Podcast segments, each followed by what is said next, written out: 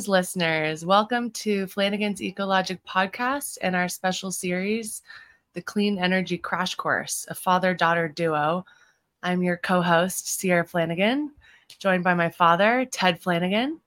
And we're excited. We have an exciting topic today that we're going to dive into, um, which is actually quite personal and also something that I think aspirational for for all of us. Um, as we talk about some of the sustainability leadership that's gone on there um, with renewables. So, Dad, welcome. It's well, thanks. It's just we're back from a big wedding weekend at Millbrook. At Millbrook School in New York, about a couple hours north of New York City. What 175 of us gathered to celebrate daughter Sky's wedding. Yeah, pretty epic, really. Um, and the same chapel that my grandmother got married in. Um, my grandmother, your mother, 93 years old, attended the wedding looking smashing. and um, yeah, so it was pretty pretty significant. But I so I've had my I spent my senior year at Millbrook School in Millbrook, New York. My sister spent her junior and senior year there. As I mentioned in my speech, service, the school is built on this notion, this commitment to service um, and community service. The, the, the crest of the logo reads non sibi sed cunctis, not for one, but for all. So let's, you know, okay, so the, the very beginning of the story is 1931 when your grandparents actually founded the school. yeah. But um, we can we can jump forward a little bit unless you want to provide any context on that. No, I think that's great. It's it's uh you guys, you know, were in high school in Laguna Beach, happily in high school, and said, "Hey, we want to go to." I'm fat, you know, making making a short story here, but you wanted to go check out this prep school that you know my grandparents, your great grandparents founded, and I thought you're crazy. Why would you want to do that? Uh, so all the way across the country, you're happy in Laguna Beach, and you end up having just this incredible, incredible prep school prep school experience, uh, and and because you guys were there I got to know quite well the head of the environmental program there, Jane Meggs, uh, who really wanted to solarize the school. Mm-hmm. And so we kind of put our heads together, and uh, she realized that having the grandson of the founder working on this project would have a little bit of cachet with the board and, and with all the naysayers that we encountered. There weren't too many naysayers, but but we were able to pull off just I think just an incredible solar project there. So we're we're proud of it because it's the family school, and then we we've helped decarbonize it and we hope we can help a little bit more decarbonize it in the future. And so as some listeners know i've embarked in the field of campus sustainability as my profession. And so kind of witnessing millbrook's evolution and commitment towards sustainability has always been really inspiring to me. Um, and so all these schools you know are appointing sustainability coordinators and you know getting their recycling and composting systems in place and many of many of whom are pursuing decarbonization strategies. So what was the first step? I mean there was some commitment in place right? Can you set the set the tone for us?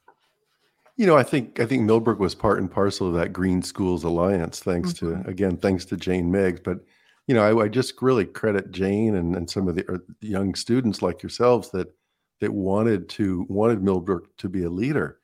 And you know, she really had a lot of resistance. This was not one of the school's priorities. Uh, but then then Berkshire School put in a solar system, and that got everybody's attention. That was actually founded, I think, by the Kellogg Foundation uh, and and uh, and a different mm-hmm. financial model. So, but the first thing that we did when we got engaged was to try to figure out, you know, what is the school's footprint? What's the carbon footprint? How much electricity would we need to generate on campus? And that took us down several paths. I mean, as you know, the first step in sizing any solar system or any renewable system is to figure out, you know, can you can you maximize your efficiency first? Can you can you reduce your load?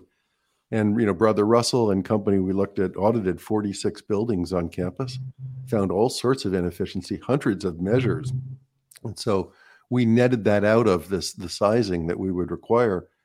At the same time, the school was was realizing that geothermal systems were working. The first geothermal system went in at the school, 100 and, 160 foot wells, 15 of them, and they were they were working, heating and cooling that math and science building that you know. So, so we realized that there was going to be more geothermal heating on campus that would increase the load. So, so at the end of the day, we ended up putting in a about a 1.7 megawatt solar system that we figured would net out all the electricity use on an annual basis for the school. So how how did the school pay for it? Um, you mentioned this wasn't an existing priority in their strategic plan. How? Well, a bunch of really, uh, you know, that was some of the coolest part of the project was the financial part, uh, because we realized that uh, the school at the the school was really paying a very low price for power. Uh, they were buying power from Central Hudson Gas and Electric for around 10 cents a kilowatt hour, which is about half of what we're paying in California. And we thought, oh no, that's such a low price that it's going to be hard to finance a system that's going to cost less than that, right? Mm-hmm. At the end of the day. So, you know, we routinely see power purchase agreements out here 12, 13, 14 cents. So if you're paying more, you don't want to pay more for power, solar power, than you're paying for grid power. So we were concerned. And that's when Mark Hopkinson, uh, who was actually a graduate of Millbrook, I think in 1965, same class as our friend Bob Anthony and um, and and John O'Meggs, Jane's husband. But but Mark got involved, and we we were talking, and Mark's been a consultant to EcoMotion, and and we developed this thing. He really came up with the model. I named it, and I've taken lots of credit for it unfairly, called the Benefactor Investment Model, the BIM, mm-hmm. and it's a really cool model. And actually, Millbrook's chief financial officer, Bob Connolly, really glommed onto it. It was exciting because what we were going to do was we were going to find a group of alumni and benefactors of the school, and we're going to offer the, them the opportunity to invest in a, an LLC and to build and own a solar system at Millbrook School. And then they would charge the school for its power for five or six or seven years, past, test the tax recapture period, they monitor all the tax benefits. And at that point, they flip, they, they've made all their money back with a small two or 3% return. And they flip the whole solar system as a donation to the school. And the school has free power then for the rest of the life of the solar system. It was a brilliant model. Uh, and it really uh, it allowed you know benefactors that maybe have been on the sidelines instead of donating money to the school now they could invest and have a get a small return, but get their money back, but really help to leverage a project like that. So that was a really cool thing. And we actually approached some benefactors and had some benefactors interested. But then something even better happened. Uh, I guess even better because it was more expeditious. That our we were able to get a 1.2 1.25 million dollar grant from NYSERDA, the New York State Energy Research and Development Authority, through one of their program opportunity notices. And at the time, New York State was spending, it was at $109 million out there to support systems just like the kind of system that we were what we were putting in. Mm-hmm. So at the end of the day, and I, I truly believe that Millbrook does not understand, the school does not understand, but probably most people don't understand what a good deal they got. But at the end of the day, Millbrook is paying seven and a half cents for a kilo for every kilowatt hour that comes off of that solar system for the next 20 years. Now the system is about nine years old at this point. So now Central Hudson's prices have gone up. They're probably around 12 cents a kilowatt hour. So we're we're, we're saving the school probably you know, probably pushing 80 to 100 thousand dollars per year uh, through the power purchase agreement.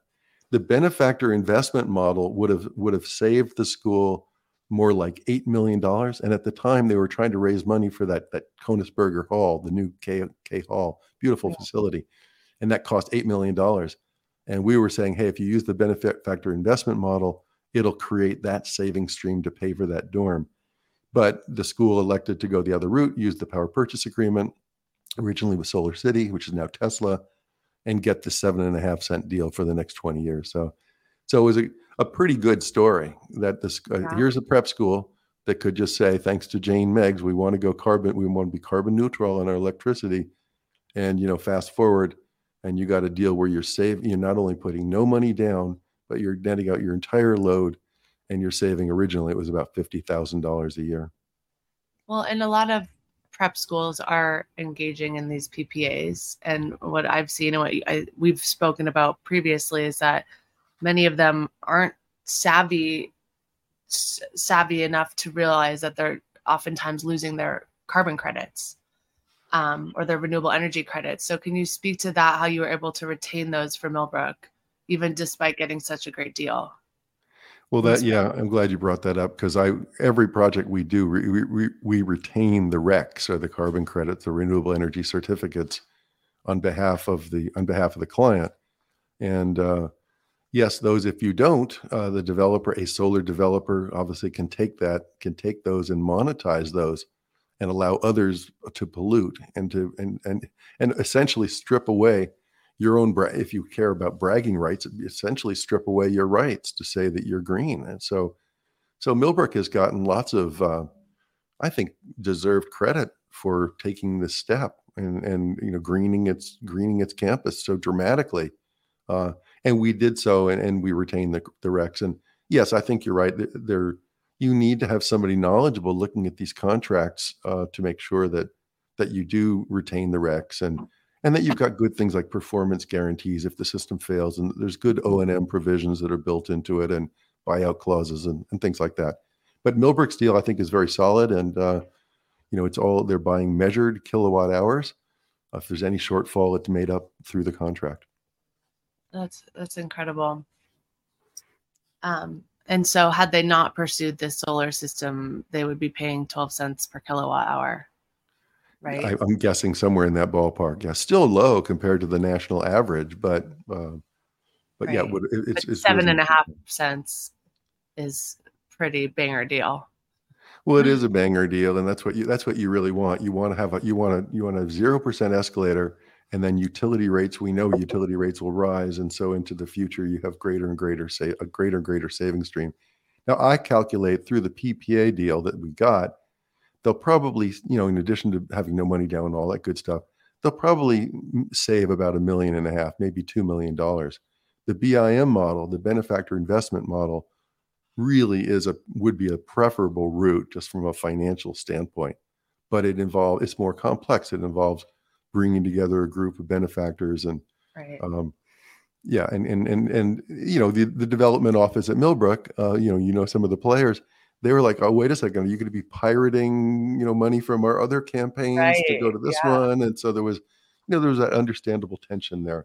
So I think at the end of the day, end of the day, we did good. The school, the schools got pretty much exactly what it, what it wants. I, I wandered up to the solar site last week when we were there, a couple weeks ago when we were there, and early in the morning, I, it was sort of a misty morning, and I I passed through that swamp on the way down from the gym to the solar field, and there was a family of deer hanging out and then i went up to the solar system and the sun was coming up and the you know the panels were just that, that row after row and then undulating there where there's the granite outcropping. I was I had a really good sense about what what we did there and what we accomplished there and and proud yeah. of all the people that made it happen.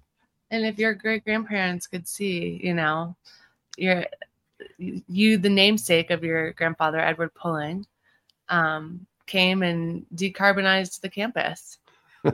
Um, yeah, and did it pretty, pretty innovatively too. I mean, so there's that element, but then also, I mean, this model, BIM, benefit benefactor investor model. I know you've written a white paper about it and, um, you know, spoken about it extensively, but is this being applied elsewhere? It, there... it, really, it really isn't. And yeah, uh, you know, we had that we had that one benefactor out here when we were doing that job in northern San Diego County. It was a, a smaller system, and uh, the benefactor got less. He became less of a benefactor when he saw what the money he could oh dear.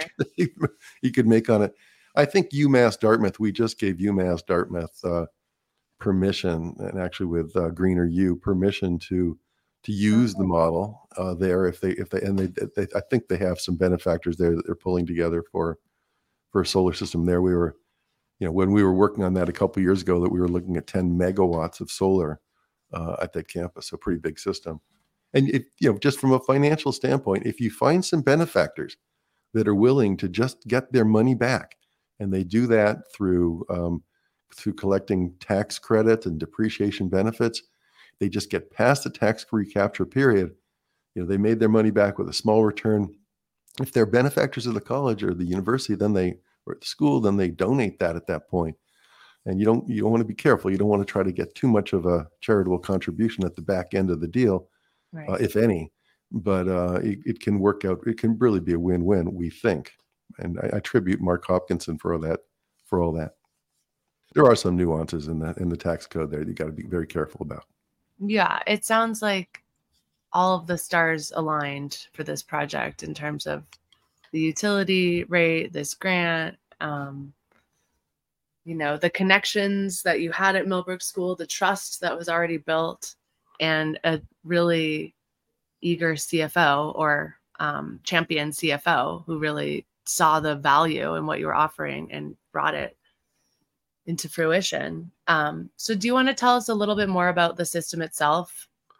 Yeah, and, I, and, and also while we're mentioning the champion CFO, I, I, I, jump in there and say we had a champion board member, Rick Stuckey, right. I think his son went to school with with you, and Rick was just uh, you know the head fund manager. I mean, just as sharp as a tack, and and he really really dove in, and so it, it took those. I like, I like what you said, the stars align. I mean, it took a lot of uh, alignment and certain key players that were able to push yeah. through and key things. But yeah, in terms of the system um, it's about eight, eight acres, and it's all fenced in. And, and one of the the um, provisions that the environmental folks at the school wanted, Jane and John in particular, was they wanted that chain link fencing that's got it. I think it, I guess it's black in color.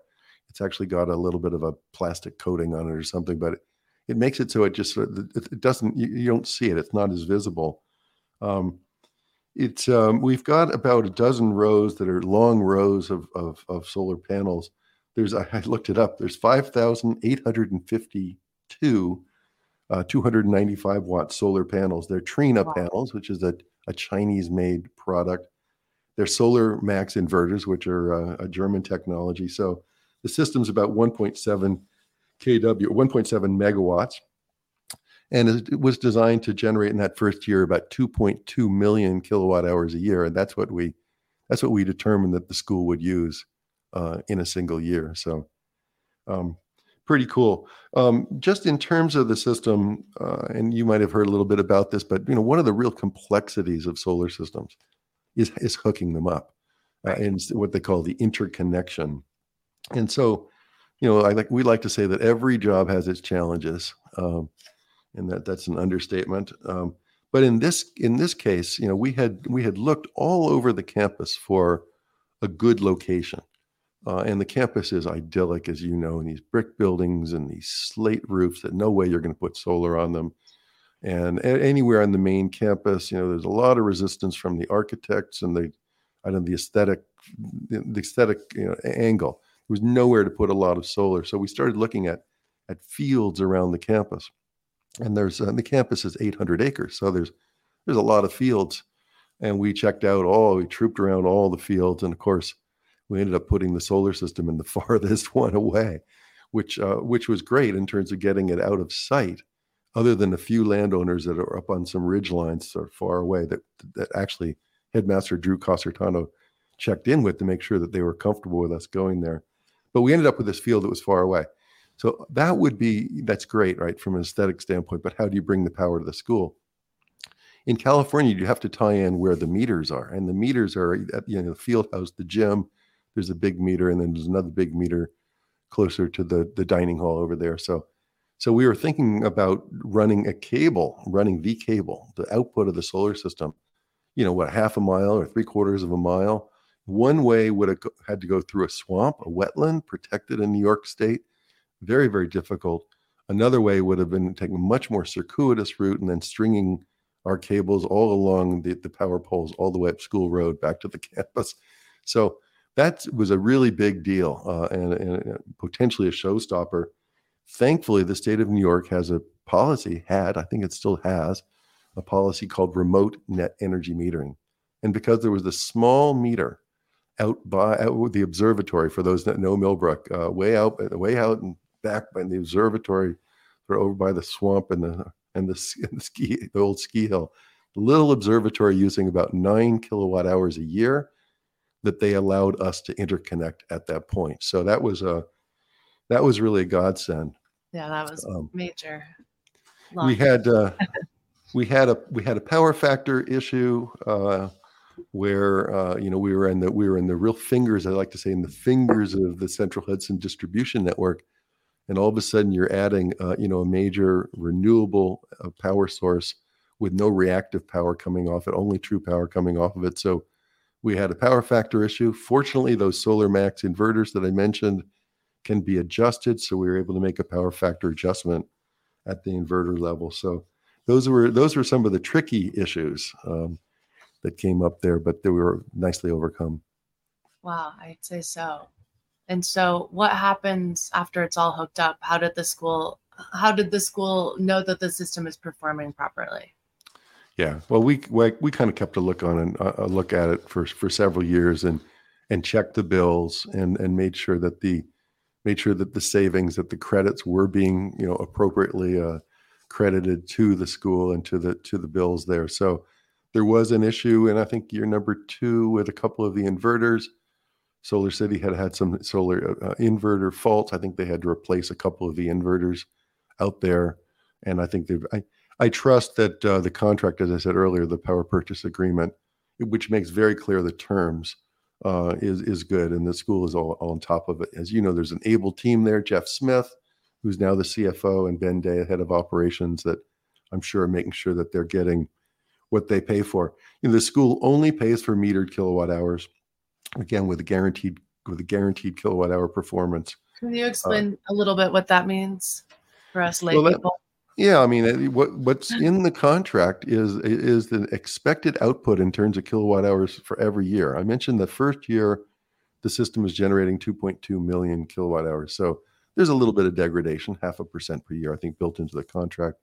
But the, the system has to deliver that to the school, and that's the deal. Uh, and if the system doesn't deliver that, then let's just say it's let's just say it's 10% short for one reason or another. Some inverters right. fail or whatever uh, it's 10% short. Well, then Tesla, which is now the owner of the system, has to. And so at that point, if it's 10% short, that means that the school had to go out and purchase that power from Central Hudson Gas and Electric for that 12 cents that we were talking about instead of the seven and a half cents. So Tesla actually has to pay for that shortfall and pay the difference wow. in price there.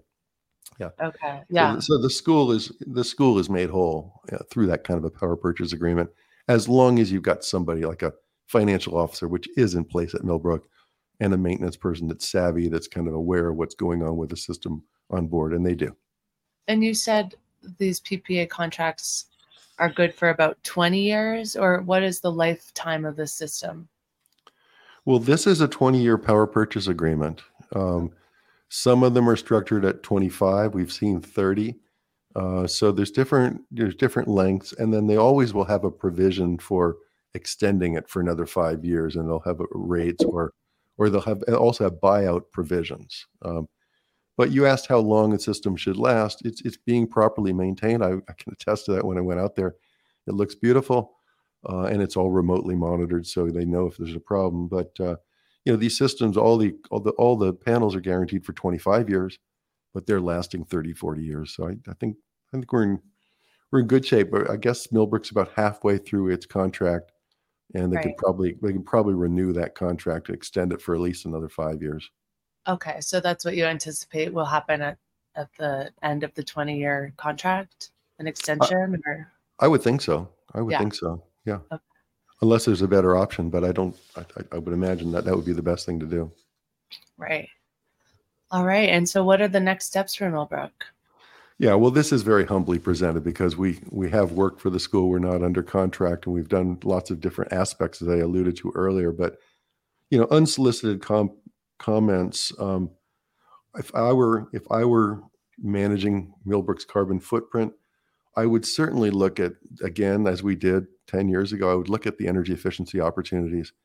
There's been a lot of a lot of construction on campus. There's a there's a lot of beautiful facilities. Uh, we saw lots of lights on that, that didn't need to be on. I am not sure that there's adequate controls on, on some of these systems. So there's probably, as in every facility, there's there's probably quite a few things that can be done to control energy use better and to reduce it through through energy efficiency. Right. Um, my, um, you know, the thing that I would do also uh, is I'd look at adding more solar. I mean, I think that the school has been a leader in terms of carbon neutrality and pushing towards carbon neutrality. And you know, as it's grown, it, you know, added the dorms and added the dining hall and, you know, big facilities have been added. I'm sure that the school is using much more than the 2.2 million kilowatt hours that that it did back in in 2013. My you know my pet project there would be to use the roof of the field house, you know, where or the gym or the ice rink. I guess the ice rink roof, which is a big tin building. It's not a it's not an architecturally attractive facility at all. It is an industrial building. This is the houses, mill the mill center.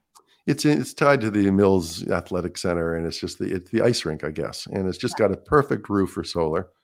Uh, you could load load it up both on the it's a pitched roof. You load up the east side, the west side. I I think you'd probably be able to get enough solar there to again to again net out the entire school's entire school's load.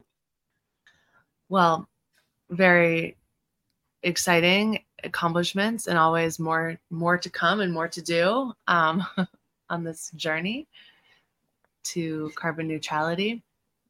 Do you have any final thoughts on the Millbrook solar story that you'd like to share, Dad? Uh, just a few, but it's it's. I think it's a colorful story, and there's so many colorful stories. And as we said before, they're all driven by these people. I think I mentioned uh, all the players at Millbrook, Jane and John O'Megs. Without them, that wouldn't have happened. Drew Casertano, the headmaster, Bob Connolly, who's who uh, has just recently passed away. Mm. What a superb gentleman he was. He was the financial officer we talked about. Rick Stuckey, the board member. And then at the EcoMotion team, as always, Michael Ware, our senior solar specialist extraordinaire, who was supported in this job by uh, by brother Russell Flanigan. So it it takes a team effort, and uh, as you said, the stars were really aligned at Millbrook for this project. Mm. Well, thank you so much for sharing about this story. It's such a wonderful story and one that I hope adds value and and inspiration to our listeners. Um, more to come, so stay tuned. I think for now this this wraps our clean energy crash course, Millbrook School, the solar story. Um, but you can, you know, listen to my dad's many podcasts that he's generating regularly and on Spotify or iTunes or wherever you find listen to your podcasts. And for now, it's been lovely speaking with you, Father. Um, more to I'm, come. More to come. I'm very inspired myself by all of your leadership and um, and really living up to our family's legacy. I think so. Oh, that's great. Love you. Love and you thank too. you. And thanks to everybody who's tuning in today. Um, take care.